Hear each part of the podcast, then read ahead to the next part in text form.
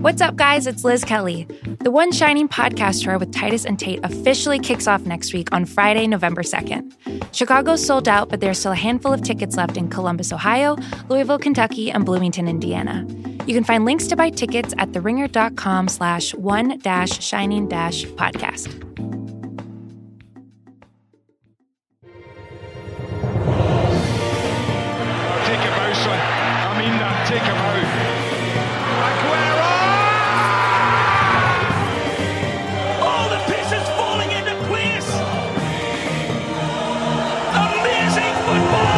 Yo, yo, yo, yo! Ringer FC, we are back. Most importantly, Chris Ryan is back. Like Chris a new Ryan. signing. What's up, guys?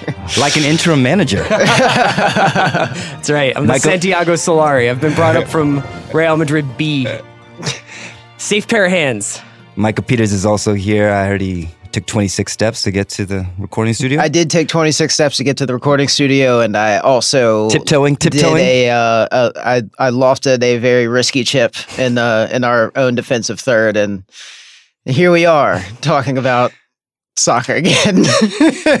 we are going to talk about soccer, the weekend in the Premier League, a look at the Real Madrid shakeup, and also a special preview of the MLS, MLS playoffs our colleague Matt James. But first, some tremendously sad news.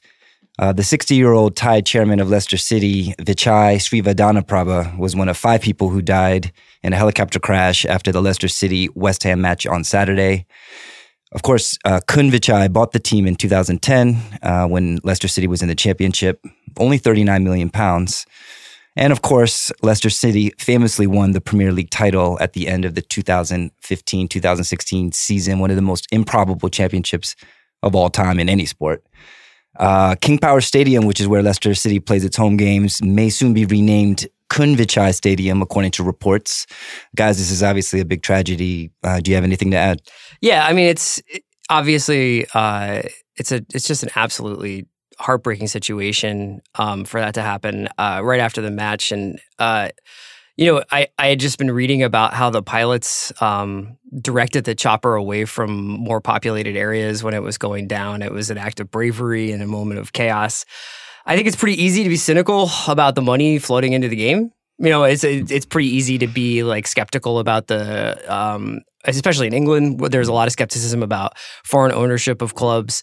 But the outpouring of grief and mourning that you see from Leicester City fans for for this man is is is pretty amazing, and it shows that there still can be a bond between a club and a owner and a community um, Right. even in even in this modern age where there's just like tons of money floating around and everything feels like it's just a chess piece on a larger board uh, Yeah. of of assets. yeah, Um, so it, you know, in a weird way, these kinds of things sometimes bring people together. yeah. I mean, like he's a, uh duty free magnate. He was a duty free magnate, but I mean, also he was a man of the people. I mean, like there were stories about him giving out free donuts and beer on his birthday, donating millions to local children's hospitals. Uh, I mean, yeah, like uh, Chris was saying, I mean, you can tell the importance of uh, Vichai uh, Srivaddhanaprabha just by the by the outpouring of, uh, I mean, like emotion and messages from across the footballing world, really. Yeah, and what did legacy leave behind? He oversaw probably the greatest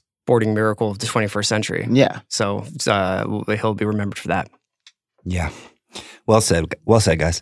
So, anyway, on to the soccer from the weekend. Uh, we're 10 matches in, believe it or not. Is it a big six or a big three and a medium three and a little two? Based on the results from the weekend, the big three, as I'll call them, top of the table, Manchester City, uh, up on goals over Liverpool, but tied at 26 points, and Chelsea in third with 24 points. Those three teams won over the weekend. Which of the three do you guys think had the best performance? Maybe we'll just start with a quick look at the most recent match, which was City's 1 0 victory over Spurs at a fucked up looking Wembley Ugh. Stadium. Ugh, this the, the giant NFL logo at center field and the and the patches of grass.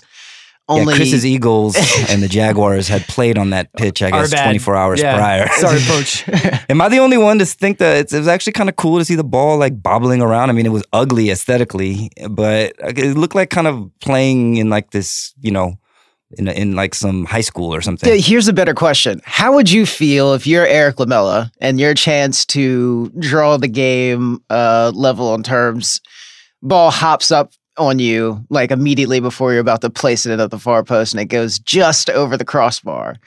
And Still think he should have buried it. I mean, personally. yeah, it's I, I mean, but at the same time, I mean, like I I was like you, the commentators are saying that he should have buried that, and I mean, like ostensibly, if you're being paid millions of dollars to score, you should be burying that if you're like point blank range. But then you also noted that the ball did hop up on him because the pitch, the quality of the pitch was so bad. So I feel like I'm not really a pitch snob. You know, like I love a, a Copa Libertadores match that's like covered in smoke, and then when the smoke clears, you're like, "Is that an actual ditch?" uh, but this pitch seemed like a metaphor for Tottenham season. You know what I Yeah. mean? Like best intentions, Un- unkempt.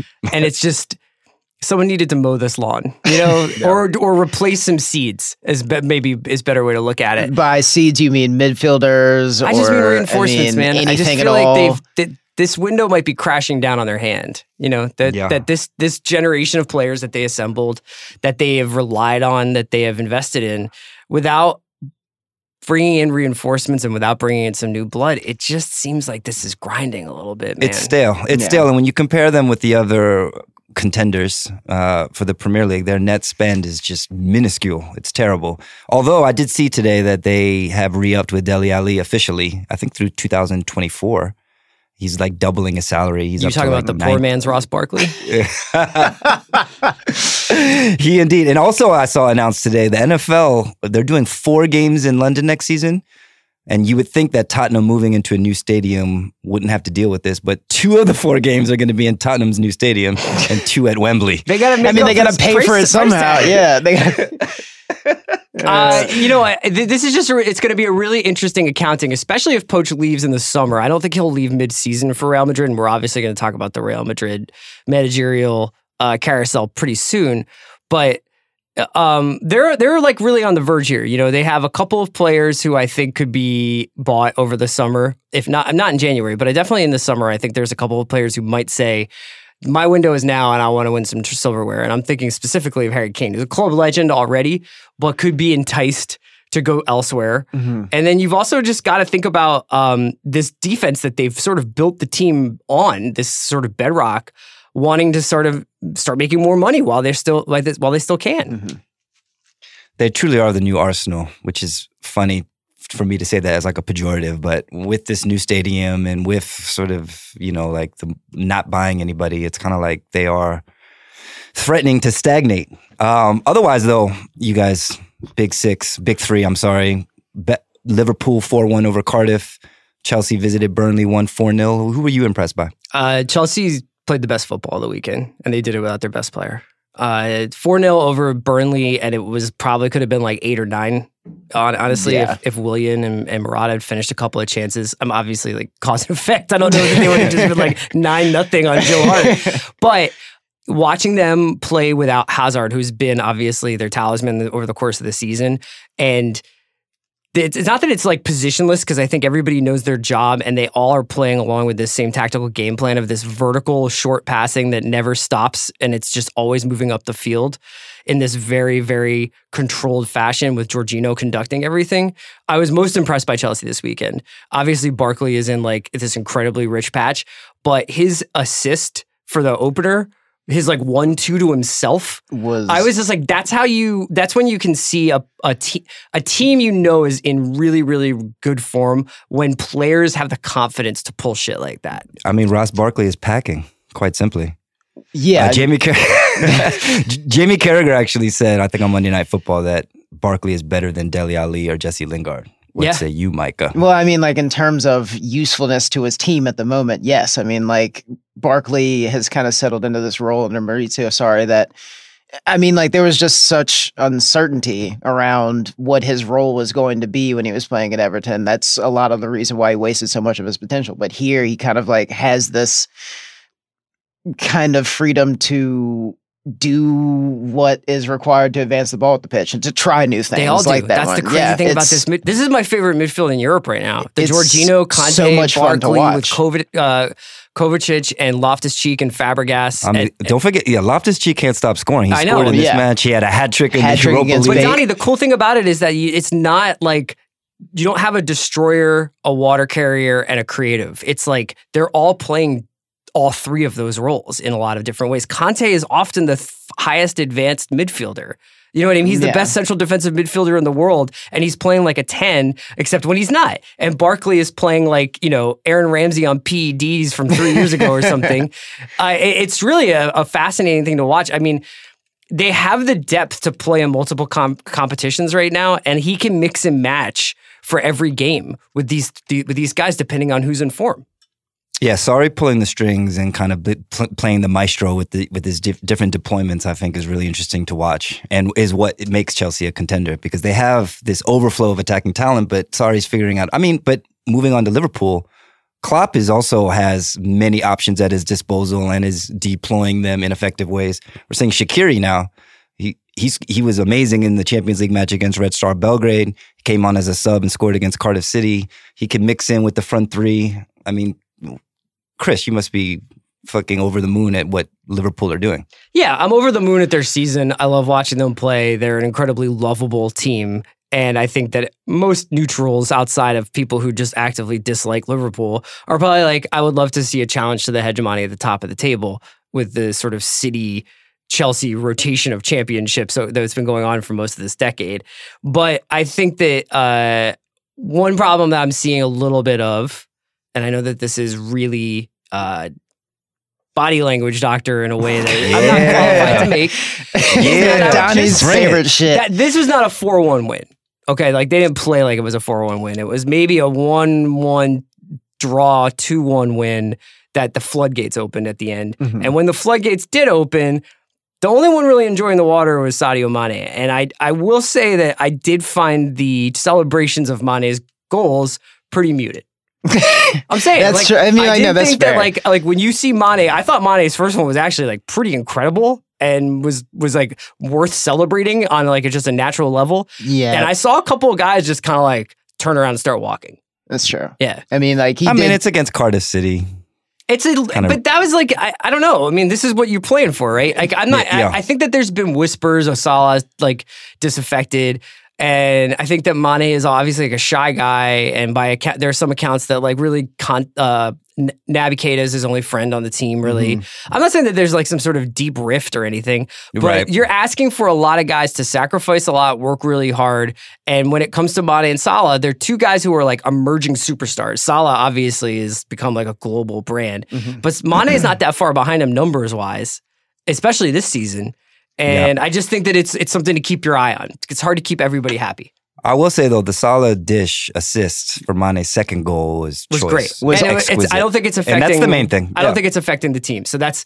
I'm just saying that if you watch every game and you watch just different like waves of of kind of emotion running through the team, you can see that. Yeah, I mean, but at least you you have to be doubly happy that they are at least taking care of the business on the bottom of the table teams. This, This is sort like speaks what's to going Donnie's to whole point though about yeah. this top three, right? Is that there's there's not that shakiness that we used to sort of associate with. Mm-hmm. Hey, every once in a while, you might just go out there and draw with Southampton. It's just not happening this season. Yeah, Is Fabinho going to be rendering Hendo, Jordan Henderson obsolete at some point? Because Well, no, you know, I think that I think that what you're you, you to compete in the Premier League and to compete in multiple competitions, you probably need five decent midfielders on your roster, right? You need like five guys that you can count on. So F- Fab and and is not going to like put Henderson out of a job. Plus, Van Dijk is like the captain of the future. I mean, like Van Dijk's going to captain Liverpool for the next five or six years. uh, let's move on to United. After we've now talked about this embarrassment After of we've riches. concern trolled whether Liverpool celebrated enough. yeah, it's funny because since we last recorded, it's like you know days of our lives with United. It's uh, you know we, they drew two two at Chelsea. Mourinho had that scuffle uh, with the Chelsea assistant manager, who actually I saw today got fined six thousand pounds for that for that taunt. Then they lost one 0 to Juventus. Felt like five 0 uh, That was CR7, Ren- Ronaldo's return to Old Trafford. And then over the weekend they beat Everton two to one, and everybody was talking about the the gift and the curse of Paul Pogba because it seemed like he was at the center of everything, good and bad, Mhm. uh, and United's win. So let me just take Micah as a United fan, your temperature after these last two weeks of results. Are you, are you up? Are you down? Are you flatlining? Um, I identify as tired. Um, there's it's just kind of the the narrative going into the the Champions League match was that okay, we we beat Newcastle three to two, made a lot of more a, a lot more work out of that for ourselves than you know like they needed to, and then uh, drew two two with Chelsea. Uh, the consensus is that they could play attacking football and this exciting brand of soccer, but only after they've been punched in the mouth first. And then at home against Juventus, they're just kind of generally outclassed. They, I, I think that it was just they. Well, I mean, like Dybala scored early, and then they just kind of kept us at arm's length for seventy-ish minutes. Um, but I think it's just that anytime that there's a good thing, there is something terrible attached to it. If it's one step forward, it's two steps back. it's kind of like Pogba's game. But it is. I mean, like that's It's true. That's very true. moment. Yeah. It's it's Never it done really- Pogba had a great game. Let's not, not get let's not mistake that. He Well, had five shots on target. he- He, scored. He had, he had an a- assist. Yeah, he had a great game in that Everton game up until like the 70th ish minute when Yeah. he tried to do that looping flick like too close to his own You 18 re- yard We really need a. Pogba a Pogba cam. You know, like I watch Oh, hockey. I'd my team is the $5 a month Caps. for that. It was It's like an Ovechkin so cam, good. right? They I used to be. They just. we need to see what Pogba's doing at all times. Did you see this either- morning on uh on his on his uh, Instagram where he was just like, "How does Pogba get into the car?" and he did his PK run up all the way out into his Rolls Royce. Yeah, that was literally because it was the talk of all punditry. Like, Yeah. what the fuck is Pogba's run up? I mean, they were talking about Zaza, and you know, I mean, luckily, imagine if he didn't get the rebound though. That would have been embarrassing. Yeah, yeah. I mean, it's just kind of narrowly escaping. Uh, I I don't know. It's just kind of like cardiac it's, kids, man. I can see it on your face. You're getting older watching this. I team. am You know like mean? I, I miss I miss having I miss having fun like with this you team miss toying because, with like, teams. You yeah. miss knowing that you're going to win a game 3 0, 3 1, and you're going to step on somebody's neck and it's going to be this sweeping football. Yeah, It's not so- that. It's every week. It's just like, hey, this is 50 50. This Uh, yeah, go- every every this week it's just like 50, 50, you know 50, we could 50. we could of die. Yeah, you- ways. Yeah. You know, sorry, part of this is gamesmanship, obviously, but Sarri, before the Chelsea Man United match said, I think, I'm paraphrasing here, player for player, United have the most talent in the Premier League.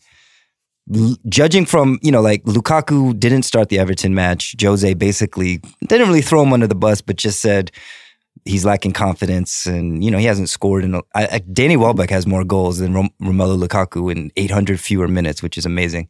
But if you, has Jose identified his best attacking formation or his best attacking lineup? It doesn't No. matter as long as Sanchez, he's playing Chris Lingard, Smalling. It has- just doesn't matter. Lukaku, Martial, it has it has no doesn't it has no bearing on it because like like the thing that is most needed for a Mourinho team to succeed is a settled defense, and we don't have one. If you're Like, playing Chris Smalling, it just doesn't matter who you have. yeah, I mean, and I mean, like to your But weren't point we just about talking about Chelsea and Liverpool even overflowing with attacking options and their respective managers It's figuring a- out What, ways do- to what deploy them? those teams have in common, though? Rock solid, Solid defense. That's yeah. true.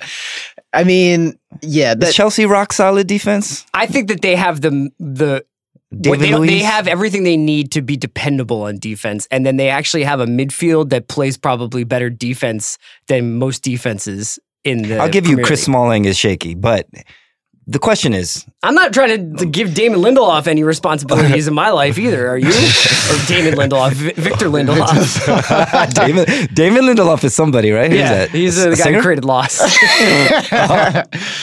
Micah, if you, if everyone's healthy, who who would you start up front uh, for you for your team?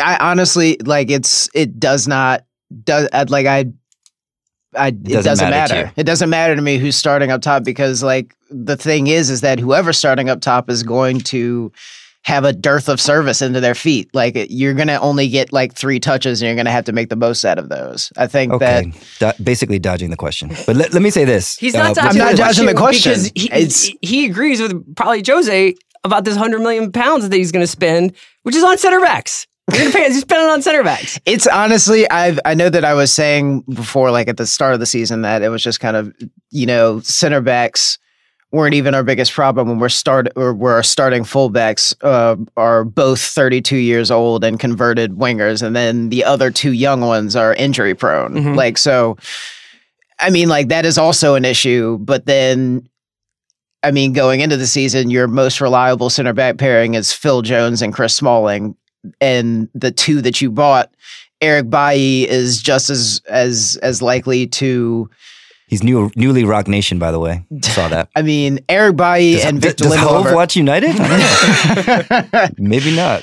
Uh, well, I mean, like, well, Lukaku's also a Roc Nation. True. Um, True. There's a connection there. yeah, I, it's just that there's. It, if I mean, like, it doesn't matter who's playing up top if the rest of the team is cut off from them. Yeah. Are you at least excited about Anthony Martial? Three goals, four games. I'm excited about well. everybody. It's everybody coming around to Anthony Martial. I'm happy that he's finally shining. I Right. don't think that he needs to be compared on Match of the Day by Jamie Carragher to Eden Hazard and who else was it? Uh, Dele Alli, maybe. I don't know. It was I, it was an unfair comparison. I would like him to just have this kind of safe space in which to thrive and score those magnificent curlers from outside of the box. Right. But, you know, we'll see because he's still unsigned. He's only 22. It would be heartbreaking for United fans if he were to sign somewhere or move to another so team much. and, and turn into Mbappe. Um, turn, turn it turn into someone that's younger than him. So obviously, there's been this power struggle going on behind the scenes between Mourinho and Ed Woodward, the Mhm. chairman, about who gets to control the purses, put the purse strings over there. Mourinho claims, or at least was like briefed out there, that Mourinho was asking for all these different center backs over the summer, and they were like, "You're just not going to pay for these guys."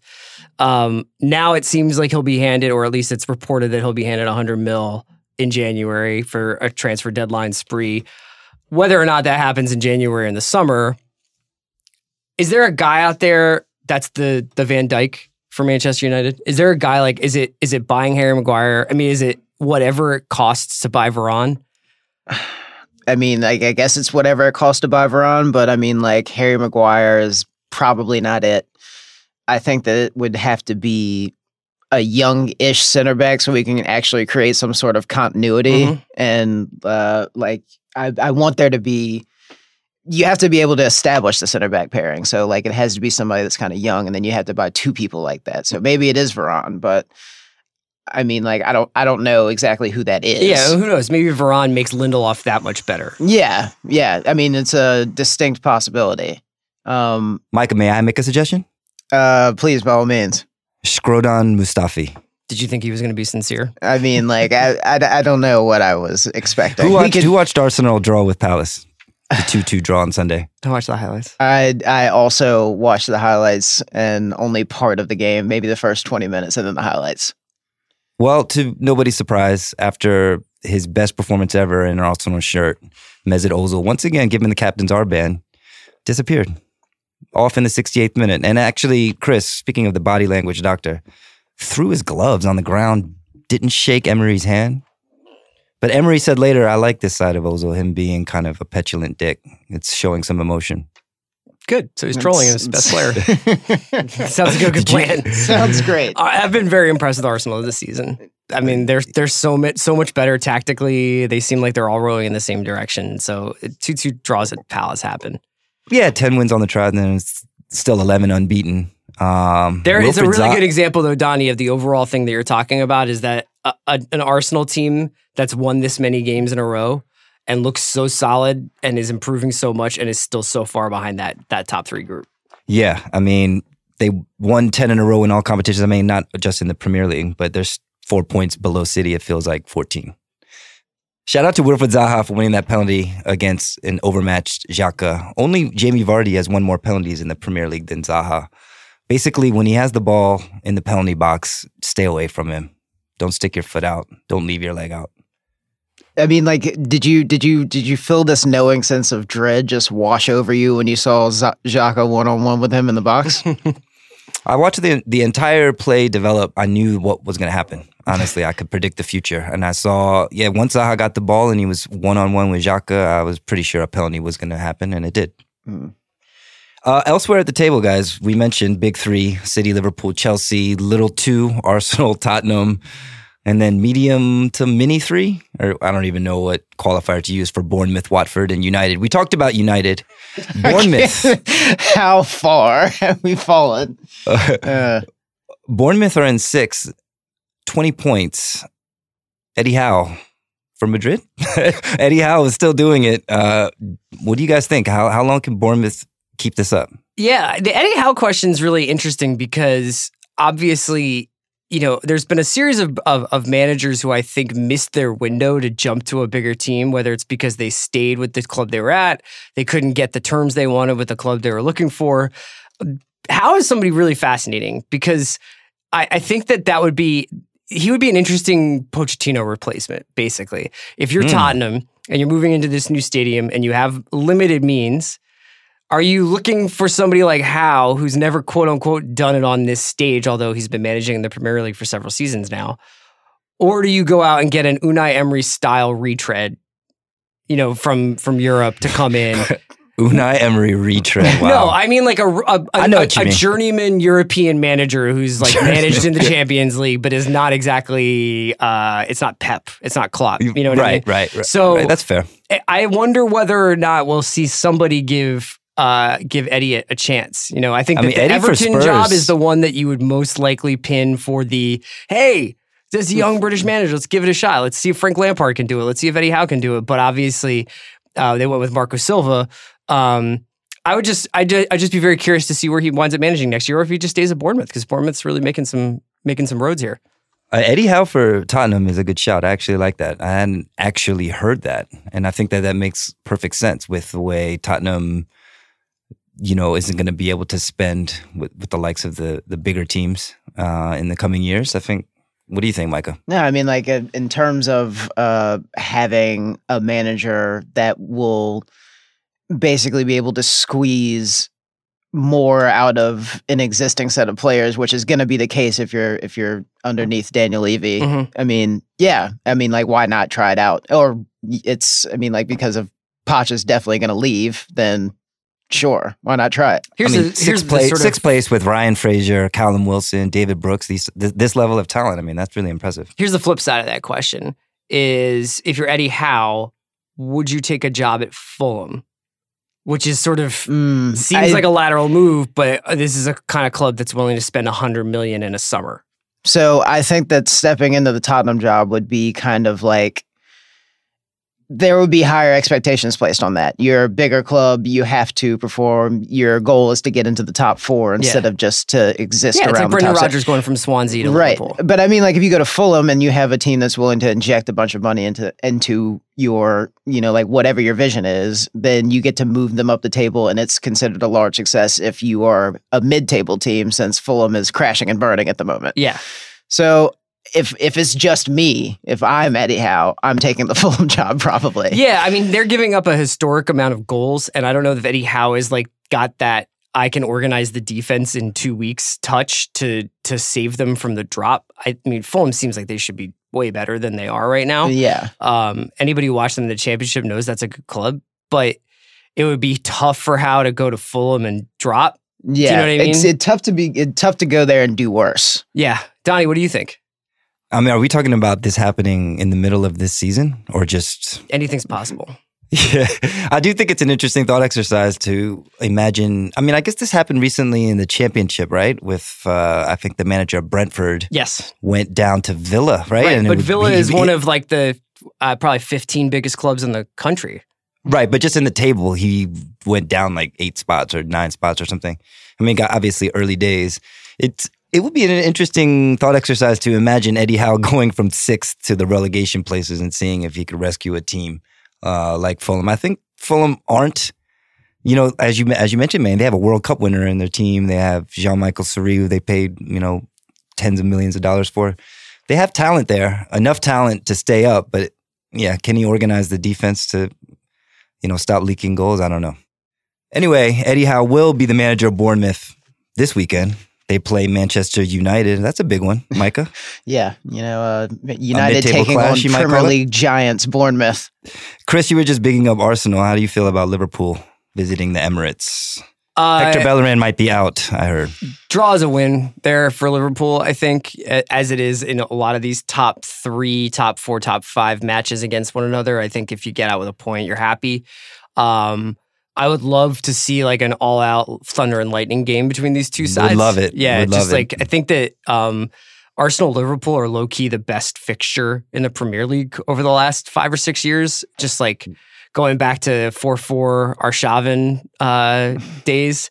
And so I always look forward to this fixture. I always feel like um, it's it's it's an underrated rivalry in the Premier League. So uh, high hopes, but would be fine with a point as a fan. I mean, Liverpool actually did themselves a favor by getting knocked out of the EFL, EFL Cup because uh, both Arsenal, all, most of the teams, top teams that have fixtures in midweek, Liverpool don't. So that's to their advantage. All right, we're going to take a break here and we come back. We're going to look at Spain and what's happening at Real Madrid. Do you find yourself distracted, forgetting things, making mistakes at work? And quality night's sleep makes all the difference, and the right mattress is the difference between resting and just laying down.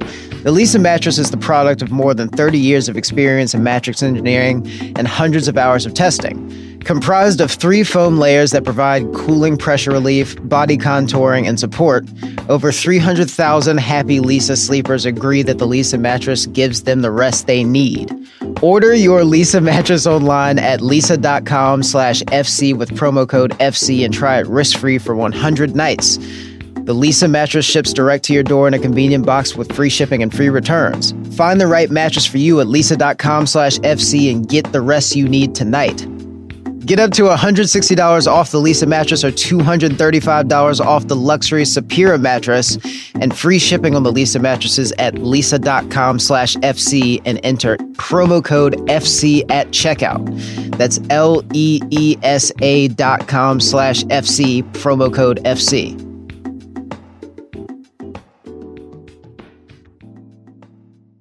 All right, guys, let's talk Real Madrid. Julen Lopetegui. Is this the worst year or six months for a coach in any sport ever? This is pretty He- unlucky. I mean, getting the bag twice and fumbling it twice in a single fiscal quarter, really. Yeah, just a quick recap. He was the manager of the Spain national team through the World Cup qualifying campaign. campaign. The day before the World Cup started for Spain, he was sacked because they found out he had agreed to take the job at Real Madrid. Takes over Real Madrid. What they lose? What they're ninth in the table. They lost. They've lost four in the last ten. So after getting hired in June, he's already gone. They also got rolled up and smoked by Barcelona over Yeah. the weekend. Right. That was the final straw, the El Clasico, five to one. Luis Suarez with a hat trick. And, you know, Florentino Perez doesn't really have patience. Uh, and I mean, I don't think Lopetegui could come back from that. So, one of the biggest jobs in all of football is now open. Uh, Santiago Solari, who was managing Real Madrid B, is taking over on an interim basis. I read today that he's lobbying to be the full time manager, uh, as he should, I guess. But you know, every name now is being tossed around. Every big name that's out there, Antonio Conte, of course. Although there's just talk that the team, particularly Sergio Ramos, who basically runs the team, would be against his appointment. Just really quickly, Donnie. You gotta talk about Courtois. Santiago Solari's first quote when he, uh, as, as like the Real Madrid manager, was, "I have found a group in pain." This is just amazing stuff, man. They never say football's not the best sport. I found a group in pain. Uh, Uh, I mean, five one El Clasico says it all, right? yeah, But absolutely. yeah. So Conte, Pochettino, we talked about. I mean, I, I can't foresee him leaving in the immediate future. You never know. Wenger, Arsene Wenger's out there, of course. What do you guys? I mean, first of all, do you guys think this is like the hottest coaching seat in all of sports?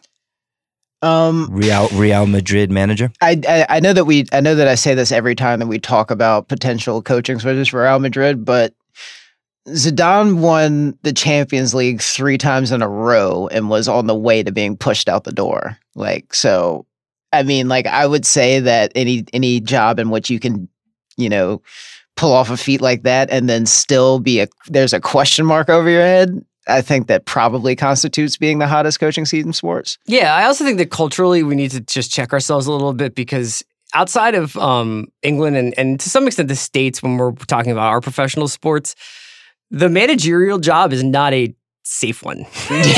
yeah. uh, you know, Italian, Spanish managers, they get fired a lot. And I think that it's probably smarter to look at this and think whoever takes the job, whether it's uh, John the Baptist or Santiago Solari, is on like a clock as soon Yeah. as they get there. And they're expected to win trophies every season. They're expected to play good football. They're expected to get along with their star players, but enforce some sort of imaginary discipline on them. And it's it's pretty much the hardest job there is. And everybody who goes in there and tries to impose themselves on these kinds of teams tends to get kicked out and spit out the other other way. It's sort of a miracle even that Maximo Allegri uh, is still managing Juventus after these years because typically these are like three, four, at the most five year cycles that these Mhm. managers are in charge of these big clubs. Mhm. Yeah, I mean, Kovac at uh, Bayern Munich is also apparently on and off the hot seat with every week's results. So you're right. I mean, with the biggest clubs in Europe, it's never cold their seat. Yeah, Roberto Martinez as a possible Madrid I, I have the perfect manager actually. Sean Please. Dyche. It's Sergio Ramos because he's managing I like it. anyway. That's true. I He like is the player. the- So the apparently, player. Madrid was pretty close to having Conte locked up for this job uh, as of last week, and then the talks stalled. And talks may have stalled over money, uh, which is partially what's being reported. But there is also this important quote from Ramos when it was brought to his attention that Conte might be the next coach. He told the Spanish press, "I've always said respect is earned; it is not imposed." We have won everything with managers that you know, and in the end, the management of the dressing room is more important than the technical knowledge of the manager. Hmm. So, Hmm. over and over again, I think when you see people fail at Real Madrid, it's because they've lost the dressing room, quote unquote. But right, what that's that why really Zidane was means so successful. Is they've lost this specific faction in the dressing room. That's that's Ramos. It was it was Ramos and Casillas before, but Ramos is going to decide whether you're successful or not. Yeah. And and uh, they you know they brought in Lopetegui. They they felt like Zidane was too too chill with these guys, and Lopetegui was like also trying to be their friend apparently. But like the idea of Conte coming in and telling Ramos to run up and down a hill a thousand times seems kind of far fetched. Yeah, uh, yeah, yeah. I, I mean, like, it's definitely if you lose that vocal, extremely vocal minority in the locker room, I assume that you're going to be out on your ass very soon. So, yeah, why not let play- Sergio Ramos player coach in his fedora? or Jose back. Oh man. I don't think I Jose will mean, I like. I don't think that that. I don't think that that can feasibly work. Well, whatever manager takes over, there is a bit of a defensive injury crisis. You guys were talking about Varane earlier. He's out for a few weeks. Carvajal's out. Marcelo's out for a month. Real Madrid are ninth in the table currently. I mean, it's not. I, I still feel like they're going to do well in the Champions League, and there's plenty of time for them to to move up the table. They'll be fine, but they need a refresh. That they, I, I bet Cruz leaves in the summer for Paris. That's that's the rumor, at least. Um, I think that they just need an, an attacking and midfield refresh as much as they need to fix their defense. Yeah, maybe just buy Hazard, buy Kane. Yeah, I mean, like it's we are. They lost their best player and also one of their most, like I guess, high pressing players Mhm. in in Cristiano Ronaldo and replaced him with nobody. I mean, like Mariano, who's now injured, um, but that's it, really. Did you guys see a, a, a piece on, I think StatsBomb it was, talking about how the big three, quote unquote, of Europe, Madrid, Barcelona obviously won El Clasico, but they included Barcelona and Bayern Munich are kind of on the way out. And Manchester City and Juventus are now in the big leagues or are kind of supplanting supplanting those teams. Yeah, You guys buy that? I think it's possible. Uh, Ryan O'Hanlon, our buddy, one of his last pieces that he wrote at The Ringer was about the financial competition from just like your average English team, making it more difficult for certain teams like Bayern, like Real, like P- Paris. I'm simplifying his piece by a lot. I mean, he, but he was essentially talking about this these teams cycling down right now, but instead of it being like, oh, we're just going to flip this roster now mm-hmm. and like maybe be be out of Champions League contention for a year or two while we rejigger. There's just a lot more financial competition coming from a lot more unexpected directions. and just people being smarter with their money Yeah, in general. I absolutely. mean, like I can't remember exactly where I was reading about this, but after the United Juventus game, is that you never really think about the fact that United has more money than they know what to do with. Uh, especially over Juventus, but Juventus has just been smarter in investing it. So yeah, they have become a another one of those global superpowers. I mean, I guess overall on the surface, it's good for football, right? To kind of break up the hegemony a little bit, but it, I guess it's not really breaking it up if Manchester City and Juve are the ones that are joining the big, the elite or the top. I mean, Ju- Juve is obviously You're never really going to have always been a parity unless you have actual economic restrictions and what people can spend. But I think the interesting thing is seeing, I don't know, to take a player at random is somebody like Richarlison Mhm. getting paid to play at Watford and Everton rather than a really big European club where he would probably be a squad player. You know what I mean? Mhm. right. Um, not necessarily that he was destined for that and chose Watford. I mean, he was obviously somebody that the Watford people scouted out and got, and that Everton bought and paid a pretty penny for him. But it's interesting to see these clubs uh, where, like, you wonder whether the depth is really the problem more than the top end of the talent, and you wonder whether or not, like.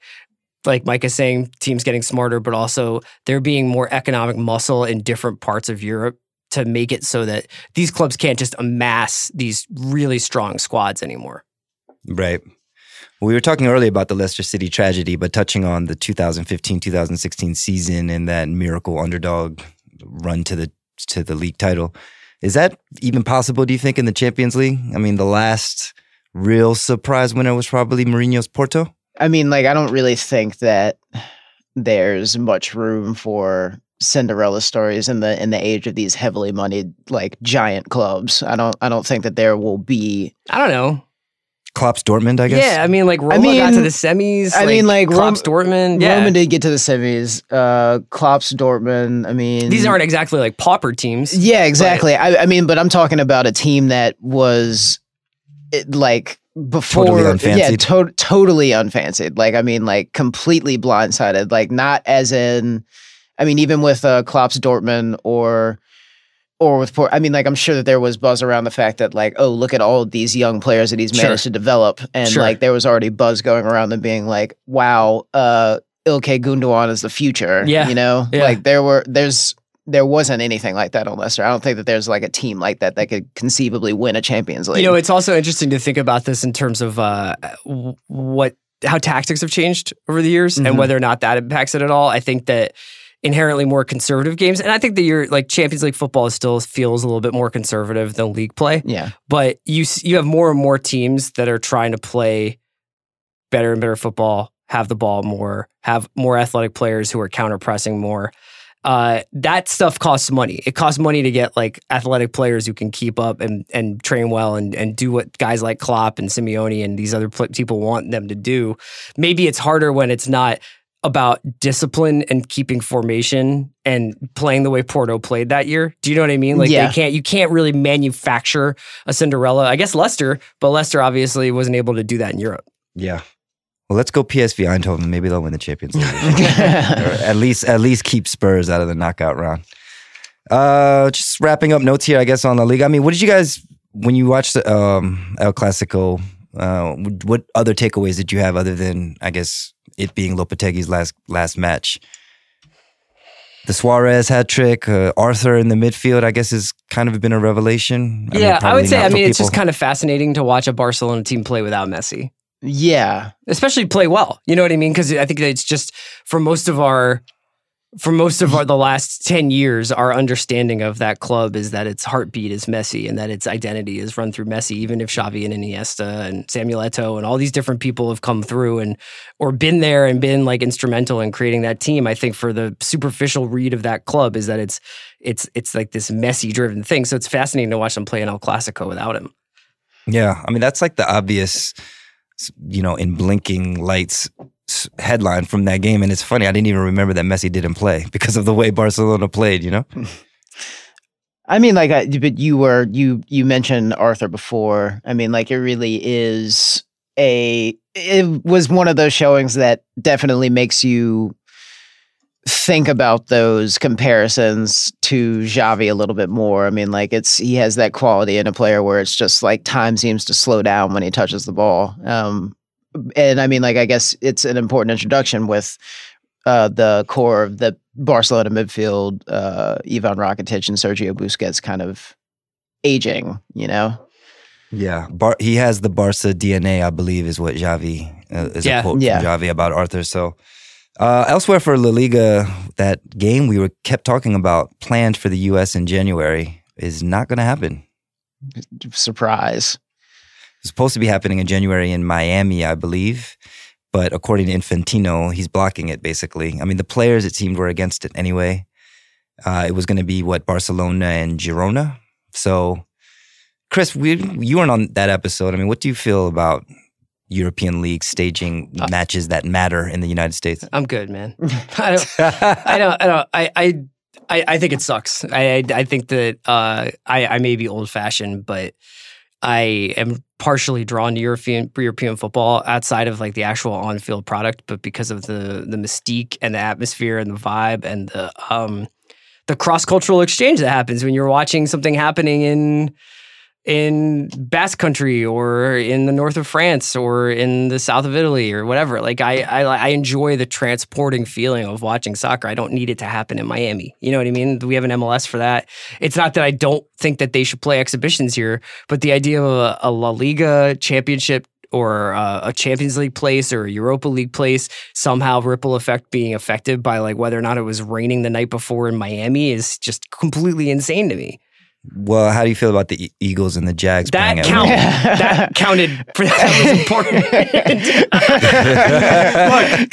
Look, I'm talking about imports, not exports. Oh, how the turntables. Uh, on that note, uh, we'll take another break here. And when we come back, Matt James will be here to talk MLS.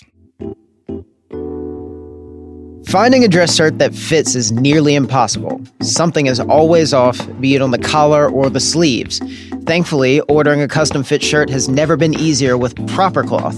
At propercloth.com, you can easily create a custom shirt size in seconds by answering 10 simple questions. Choose from over 20 collar styles, 10 cuff styles, and 500 fabric styles, from classic to business to casual, to completely customize your shirt and get the style you want. The team at Proper Cloth works with the best fabric producers from around the world and only buys fabrics that meet their high quality expectations. Each one of their shirt goes through extensive quality control testing, so you're getting the absolute best quality and craftsmanship. Best of all, Proper Cloth guarantees a perfect fit, meaning that if somehow your shirt doesn't fit perfectly, they will remake it for free. The whole process is risk free. This is the future of shirts. These shirts are made completely custom for you, starting at just $80. Stop wearing shirts that don't fit. Start looking your best in a custom fitted shirt. Go to propercloth.com slash FC today. Enter gift code FC to have $20 taken off your first shirt. Now, back to the show.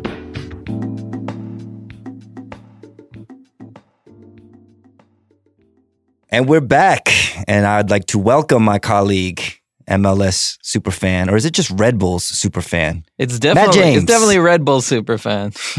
What's up, Matt? How you hey doing? Hey, Donnie, how's it going? Happy to be here. I'm glad you came to talk MLS because we are on the verge of what the playoffs starting. Uh, but first of all, it was That's right. deadline day. Oh no, deadline day. Was it deadline day or decision day? Decision day. I don't know why I wrote deadline day. Decision day just passed on Sunday. All of the teams were in action with the exception of Real Salt Real Lake. Salt Lake. Just chilling. And so, waiting so what see what happened? All right, so going into decision day, what were the decisions that needed to be made? well, the primary decisions that needed to be made were, of course, uh, who would end up getting the supporter shield. Uh, that that was, at least in my eyes, the biggest story. Um, because you're a Red Bulls fan. because I'm a Red Bulls fan. They started the day off in the second spot with Atlanta one point above them in the standings. Um, so they the Red Bulls needed a win and then a little bit of luck uh, in the Atlanta game. Uh, and uh, it turns out that Atlanta uh, blew it against Toronto, and the Red Yeah, Bulls Red Bulls. got a Wait, so, wait, result, so- what does the supporter shield entail you to, other, other than a shield? you get that shield and the knowledge that if this were any other uh, professional sports league or professional soccer league, pretty much uh, you would be the champion, but not in Right. America. Wait, what's the correlation roughly between supporter shield winners and MLS Cup raisers? Uh, it's not a one to one. I'll tell you that. Uh, Didn't did Toronto did the double, I, so to speak, last year? Right, they won the supporter shield I and believe MLS they Cup? did, yeah, because they had. Uh, I think. I think they had the best. They had an incredible record last year. Oh, right, because I just read Toronto's had 69 points, which was a single season points record last season. Right, last And season. the Red Bulls broke until it. the Red Bulls just broke it. The Red Bulls broke a lot of records uh, this this season. Um, most points, most uh, wins, most wins at home. It's been an incredible se- season, and they're on a five game win streak right now, I believe. So they're heading we're- into we're- the playoffs with full steam. But anyway, decision we'll, we'll double a- down on the Red Bulls when we talk about the playoff matchups, but yeah, the other uh, things that were going on on uh, in decision day. Um, another big headline was: Are the will the Galaxy get into the playoffs? and Uh, did they? They well, first of all, they they had a home game against Houston. They needed a win. Uh, Real Salt Lake was sitting in the last spot and not playing that day, so all Galaxy needed to do was take care of uh, the the Dynamo at home. They went up two goals to nil in the first, and then completely imploded, completely imploded, and lost uh, to Houston and are out. So they needed a win. A draw wouldn't have helped them. Nope. They needed a win and and so potentially now the Zlatan era might be over in LA. Shout out to Zlatan though, because I did say very famously on this Mhm. podcast that he would not get over 10 goals in his first MLS season. He That's in right. fact got 22 goals, 22. and 10 assists, 27 You are matches. lucky you is- didn't, you know, wager anything on that. Yeah, Uh, yeah. No, no boots were waging on that. I you still have have, a boot on deck. You just have to eat crow and not a boot, I guess. So Real Salt Lake took, or essentially stayed, I guess, in the playoff spot, and and the Galaxy couldn't overtake them. That's right. Uh, I saw Alphonso Davies, uh, the teenager for the uh, Vancouver Whitecaps, the Canadian kid. Probably headed to Bar. He's he's heading to Bayern Munich, it seems, and uh, Definitely headed right because it was his last Yeah, game. he's in heading Vancouver. there. He scored We'll twice. see if he how much playing time he gets. But yeah, he had a he had a oh, you're saying probably because you're saying he's going to just sit on the bench. Well, we'll because- see. Wow. What a it's always it's always hard to know uh, the impact that uh, someone who's had success in MLS will have in a foreign league. Uh, but I tend to err on the side of caution right. No, and that's lower fair. expectations. I mean, I believe he's what only 17, 17 or 18. I so forget, he's but got he some is time. super young. But yeah, it was And really went out with to a bang. get a brace there. Yeah, Yeah. sure. Um, I saw that the Galaxy's rival, a crosstown rival, LAFC and uh, Dallas could have had first round buys, but in on decision day they, lost. Seattle grabbed the uh, number two seed. Seattle's on a real hot streak coming into the playoffs. I would imagine from MLS playoff history that having a first round buy greatly increases your chances of advancing to Yeah. I- semifinals and beyond. Yeah, it it has. I mean, it has to, especially considering that all of the knockout round matchups are are one game. You know, the the conference semifinals and championships are both two leg affairs. So anytime you can avoid a one game knockout, uh, you're going to want to do that. Yeah. Yeah, yeah. Have have the MLS always done uh, like a final decision day in this style, like one day with nearly every team playing with everything up for grabs? Honestly, I can't remember that. I don't think they. I don't think they. I kinda like it. I, I love it. Uh, yeah, I mean, did, uh, what was your viewing experience like? I mean, you obviously were watching the Red Bulls, but were they kind of like doing game breaks and stuff? Oh, I, I had all of the up? screens that I had access to uh, with games on. They're all at the I guess same with different time, times. too. Oh, they were all at the same No, they're time. all at the same. Well, one game got delayed because of weather uh, Hmm. in Minnesota, I think. But yeah, they're all scheduled for the same time. So I've got four screens. I'm just like sitting in a spinning chair in my living room. See, I just- told you, MLS super fan. well, that, that's what it looks like, I guess, right? Alone in your living room, spinning around in a chair. It's not a diss. It's a compliment. so we're going into now, as you we were just talking about. It's a single elimination knockout round this week, actually. So let's just Mhm. quickly go over the matchups. For sure. Wednesday, it's NYC FC. Is it NYCFC or NYFC? N- NYCFC. Yeah, NYCFC. NYCFC, who Look- used to be managed by Patty Vieira, That's right. are no longer managed by him. Uh, they're playing Philadelphia Union, and that's the East Coast Mhm. matchup. And then on the West, FC Dallas and Portland Timbers. Yeah. So on the on the east here, uh, NYCFC I, are the heavy favorites here. I would say, although Philadelphia Union's put a, put together like a, a pretty nice run. Like as a sixth seed, they're they're not bad. Um, and you know I love rooting against NYCFC as a Red Bulls fan. But uh, to be honest, they're they're a dark horse for sure. um, for the whole MLS Cup. They're just getting Herrera back from his awful ankle injury. They have David Villa, and you know they've they've been a really good squad the whole season. So Can I ask a really possibly ignorant question? Yeah, let's Is- see. sure. Is, is Freddy Adu on Philadelphia Union? No, No. he's not. Is he? No. No, no. Long gone from there, right? Hold on, let me just double check that. no, there's no way he is. There's no way, right? But I just remember him passing through. At No, least. he's in the USL now. He's, okay. he's he's playing in Las down. Vegas. He's down. Okay. Yeah. Dallas, Portland, or either of these teams here? Dallas, uh, Dallas has to be the favorite here. Uh, they've, you know, it's a four or five matchup, so that could go either way. But but uh, Dallas has been been pretty solid the whole season, and I think they'll probably take that one.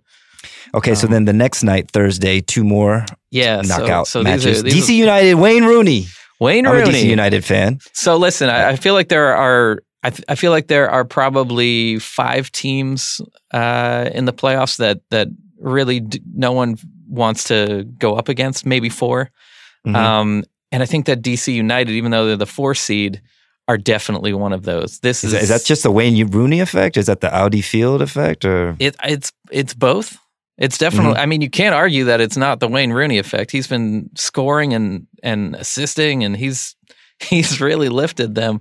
The you know the new field certainly helps, but it's they've their second half of the season has been scary, and I, I don't think that's a that's a a four seed you don't want to face. And and I I read their opponent Columbus has been really struggling as of late, and I saw they scored the second fewest goals in MLS. Actually, is are Columbus for sure moving next season? Actually, that- no, they are not. And They're this staying. Is, they're staying. They announced it, I, I think, a couple of weeks ago. Nice, Uh, nice Columbus. That is nice. But you know what? I think they totally messed that up because they should have just held off until the end of the season. What a good storyline we would have had. A, a team oh, facing mean like relocation, I like, it. fighting its way through the playoffs against all odds. And then at the end of the season, when they, you know, probably lose, uh, they could have announced right away, like, hey, everyone, guess what? We're staying. I like the way you are know, thinking. I like That, that would have been reason. Such a dramatic, fun story. And they, well, you know, here's the thing, though. I feel like I've been hearing so much positive, you know, good story, goodwill, and good stories about Rooney and DC United and their new stadium. It just means that Columbus Crew are going to win and ruin the narrative because nobody basically. I would like, love of the for them to ruin the, league- narrative. I don't want to see DC United. You know, it's a big rivalry, DC United and Red Bulls, and uh, Oh, that would be amazing for the for and the, uh, all the pressure would be on the. Red Bulls, as it always is to not implode. But the team Uh, so the other the other Thursday match is LAFC, the And Real their inaug- inaugural season in Real Salt Lake. I guess Yeah. the league would probably want LAFC to win. I think so. And even though we don't have a, a chance of the playoff El Trafico anymore since the Galaxy missed the playoffs, Oh, that would have been uh, sweet. Yeah, that would have been great for the league. Uh, yeah, Real Salt Lake has been has really backed into the postseason here. Um, Yeah. I, I think everyone's money is probably on LAFC here. Uh, Have, have you guys had- have you made it out to any of their games? I haven't. I'm so upset. I've almost gone three times, and then things have come up. But I, it's. I've had a bunch of friends go and say it's just a gorgeous stadium. Dude, The- you should go on so Thursday exciting. night. Why Oh don't you go yeah, is it is it here? It is. Oh, maybe is. I will go. and I know fun. Carlos Vela, former Arsenal player, Carlos Vela tearing it up. Uh, yeah, so hopefully LAFC pulls through. I'd like to see uh, them have a deep playoff run for the sake of soccer in the city. So if I've gotten this right, Matt, you're picking all the home teams to advance: NYCFC, FC Dallas, DC United, and LAFC. Yeah, that's right. Okay. Way to That's go out on a limb. I like it. Awaiting the winners, uh, teams with the with the first round buys, and these are, as you mentioned, two legged conference semifinals. Mhm. The top seeds in the West are Sporting KC and Seattle Sounders, and in the East, it's your Red Bulls and Atlanta United. Now, your team, the Red Bulls, this is, I believe, their third supporter shield. That's third Eh. supporter shield in the past few years 2013, past few years, 15, and they've- 18. They've never won it all. They've never won it all. They're one of the original MLS teams. What as the MetroStars? 24 years ago, yeah, as Yeah. the MetroStars. And uh, absolutely. Have they made it? They made it to the finals, right? They Yeah. were runners up. Yeah. They've made it to the finals. They've never won. Um, and they tend to have quarterfinal exits. They've had a couple semifinal exits a few years so ago. f- four but, words for uh, you. Is this the year? Okay, so And if so, why? Tell us about the Rebels. Like I know they have what Tyler Adams. They do have Tyler player? Adams. He's not their best player. They have Bradley Wright Phillips, uh, one of the best goal scorers in MLS history. Oh yes, I forgot. Uh, Sorry, sorry, BWP. How could I forget? How could you forget Aaron Long, who you who you just uh, one of their defenders who who had a little bit of call up time lately with the U.S. men's national team.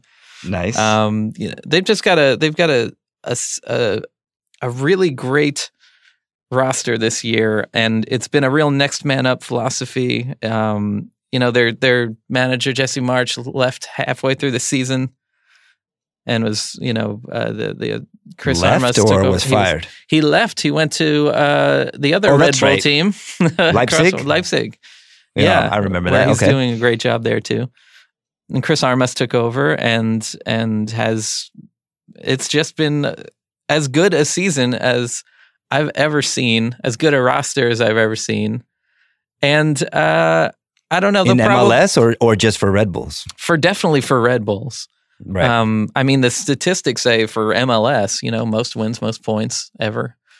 But you know, there's that history that you can't shake of of not winning. You know, yeah. the I mean, the for the, the, drought. young guys like for, for the young guys like Tyler Adams, that probably doesn't. I mean, like who, who besides BWP? I think it follows a other kind of- franchise, though. It, Yeah. it it it stays with you. It, it's part of. You know, it's in the walls of the building when when Yeah. your team hasn't won. I, I, it's true. I'm a Capitals fan of hockey, as you know. As I know, yeah. Congrats. Yeah, but you know, we actually had a lot of, but we did have a lot of players carrying that baggage, like Ovechkin, obviously, Backstrom, etc. Yeah. there's it seems like there's enough new blood on this Red Bulls team without that baggage, even though it might For be sure. seeping in the stadium hallways, as you said. yeah. I think if I had to pick a winner, I would bet on the Red Bulls, and that seems crazy. History tells me that they will not not ever win. Uh, but I I do think that they are the best team. I think they've got all their momentum, and if there's a year to do it, it's this year. Now, will they implode at some point? Probably. But I well, would who still, scares you the most in the field? uh, Sporting KC. Why is that? I, I think that they have a complete team, and if there's one if there's one thing that I think that they do better than the Red Bulls, I think they have a much more balanced scoring across their roster. Mm. Uh, the Red Bulls lean so much on BWP, Mm. and uh, you know it, it gets it sometimes in the playoffs. I, I think we sort of see the NBA hero ball equivalent, right? Where at, towards the end of a a big NBA playoff game, there's ISO ball with the superstar on the team, and the ball's not moving. And I think I'm a little bit worried about that kind of thing happening with BWP, whereas Sporting Kansas City has been seeing production from people all across their roster. I'm kind um, of surprised you didn't say Atlanta, though. Atlanta has looked like like the best team in the league for for parts of the season, and Josef Martinez has been the gr- the greatest like, goal scorer in a single 30-something season, and yeah, he shattered the goal scoring record for a single season, Amazing. held by Brad, better than better held than by Bradley Wright Phillips before this season, by the way. Uh, but the thing is that they're they are they've been struggling lately. Uh, they've got Almiron dealing with a hamstring injury that supposedly is going to be okay, and their manager Tata Martino uh, just said, you know, that he's not returning next season. Right. Like, why Well, not? but- but- why did he not wait until the end of the season? But see, that's to your Columbus Crew point. Maybe that is to galvanize the team. Like, well, let's do that's it for. that's different. Like the whole like like is it really easy to motivate your team? And you're like, just so you know, I'm I'm gonna I'm out- I'm out. I'm out. But anyway, like let's really go for this. Like you know, it doesn't really. uh it, It's kind of like a it's it's a two sided message there, right? And Yeah. like what what was the why did he have to say that in the middle of this run? You know, they've they've faltered lately, and and it seems like the morale might suffer when your manager says, "Hey, I'm I'm about to be out." It's been tight, but well, let me make my very unknowledgeable predictions here. okay, You ready? Yeah.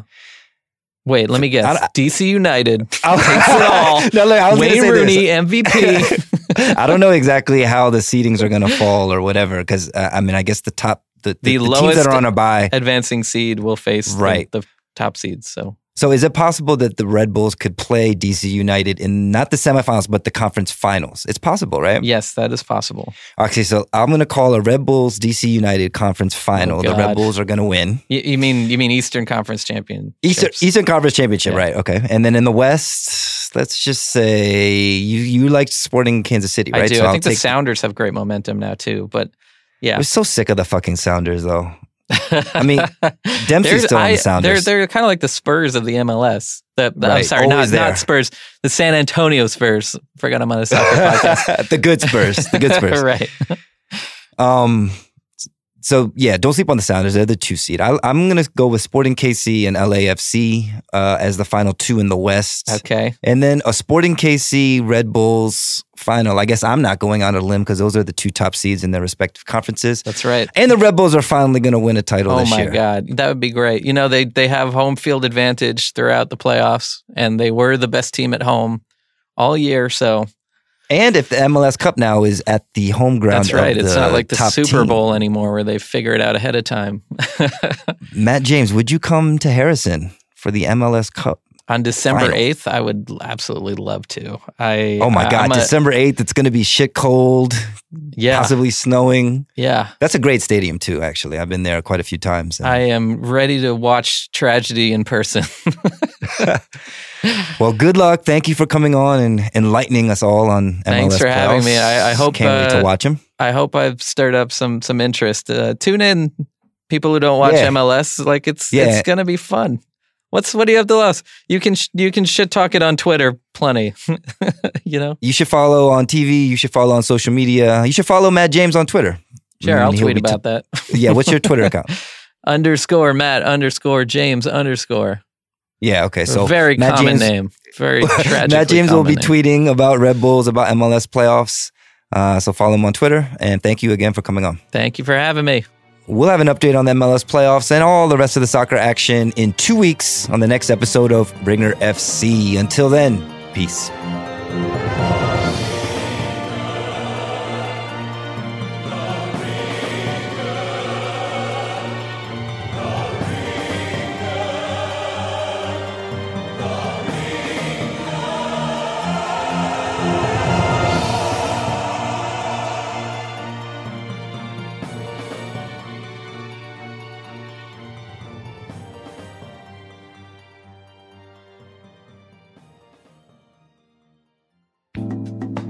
Today's show is brought to you by Proper Cloth, the leader in men's custom shirts. Having trouble finding shirts that fit? At propercloth.com, ordering custom shirts has never been easier. Create your custom shirt size by answering 10 easy questions. Shirts start at $80 and are delivered in just two weeks. Perfect fit is guaranteed. If a shirt doesn't fit, they will remake it for free. The whole process is risk-free. For premium quality, perfect fitting shirts, visit propercloth.com slash FC and use gift code FC to get $20 off your first custom shirt today.